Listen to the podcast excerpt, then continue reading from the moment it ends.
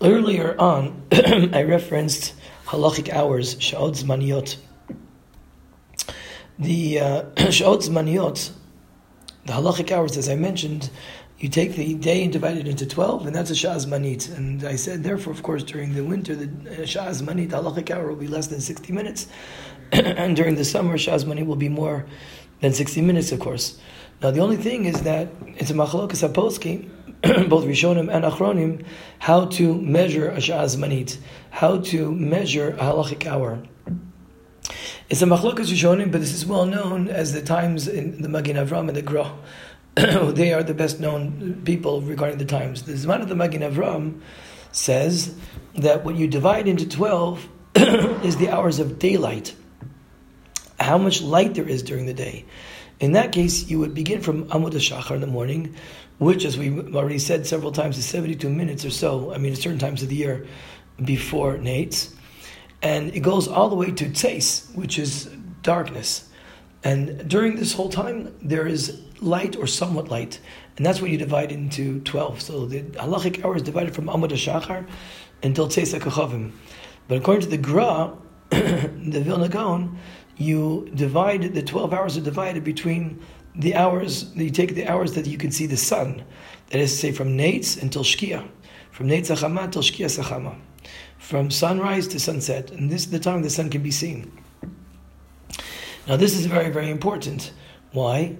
because we already said that Zman Kriyat Shema, you can say to the end of the third hour of the day. Zman, we said Zman Tefillah, say Shemon is the end of the fourth hour of the day.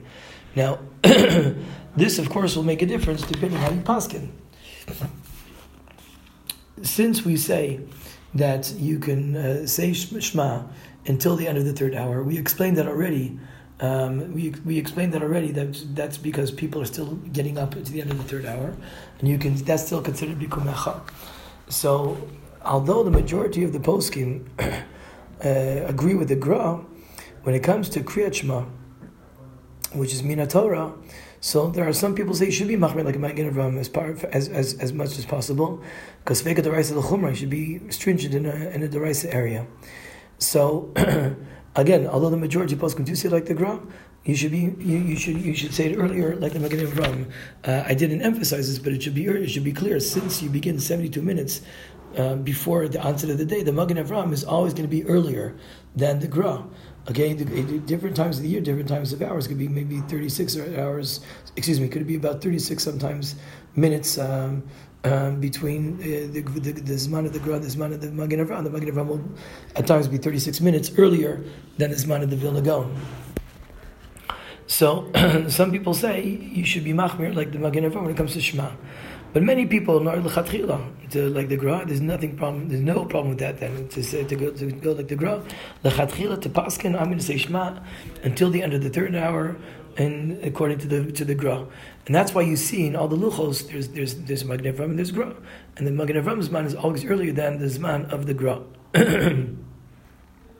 if a person didn't say Shema until the end of the third hour, he should read it during the fourth hour with Shema with the brachas of Shema, and that and at least yeah the the sachar of reading is if you're reading in the Torah. Now, Zman Tefillah is to the end of the fourth hour. We already said that that's connected the korban atamid, which was brought at the end of the fourth hour. Now, again, lichara, since uh, the, this obligation is midrabanan, a person can be lechatchila, be lenient and davin to the end of the fourth hour, according to the gra. Even so, some people are makpid, and uh, they try to be davin lechatchila uh, to say davin shemon esrei by the um, by the time of the Magen Avram, which is earlier. If a person missed the fourth hour and he hasn't said Shema and he hasn't davened, so regarding tefillah, we we could dive, you until till midday till chatzos. We already mentioned that that's a machlokes Rabbi Yehuda Chachamim, and to a certain extent we can pass on like Chachamim. We do we pass, though we basically pass on like Rabbi Yehuda that Shachar is at the end of the fourth hour.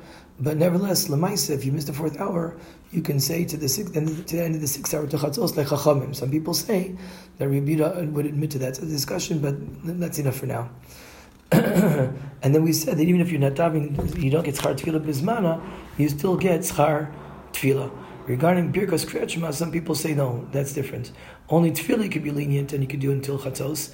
But uh, regarding to Birkas Kriyat you can't say it if you miss it after the fourth hour. Some people say, no, if you missed because of onus, uh, uh, and you didn't say the brachas Shema by the end of the fourth hour because of onus, because you didn't have a choice, then you can, can say them into the end. You could say the brachas Shema until chatzos, just like tefillah.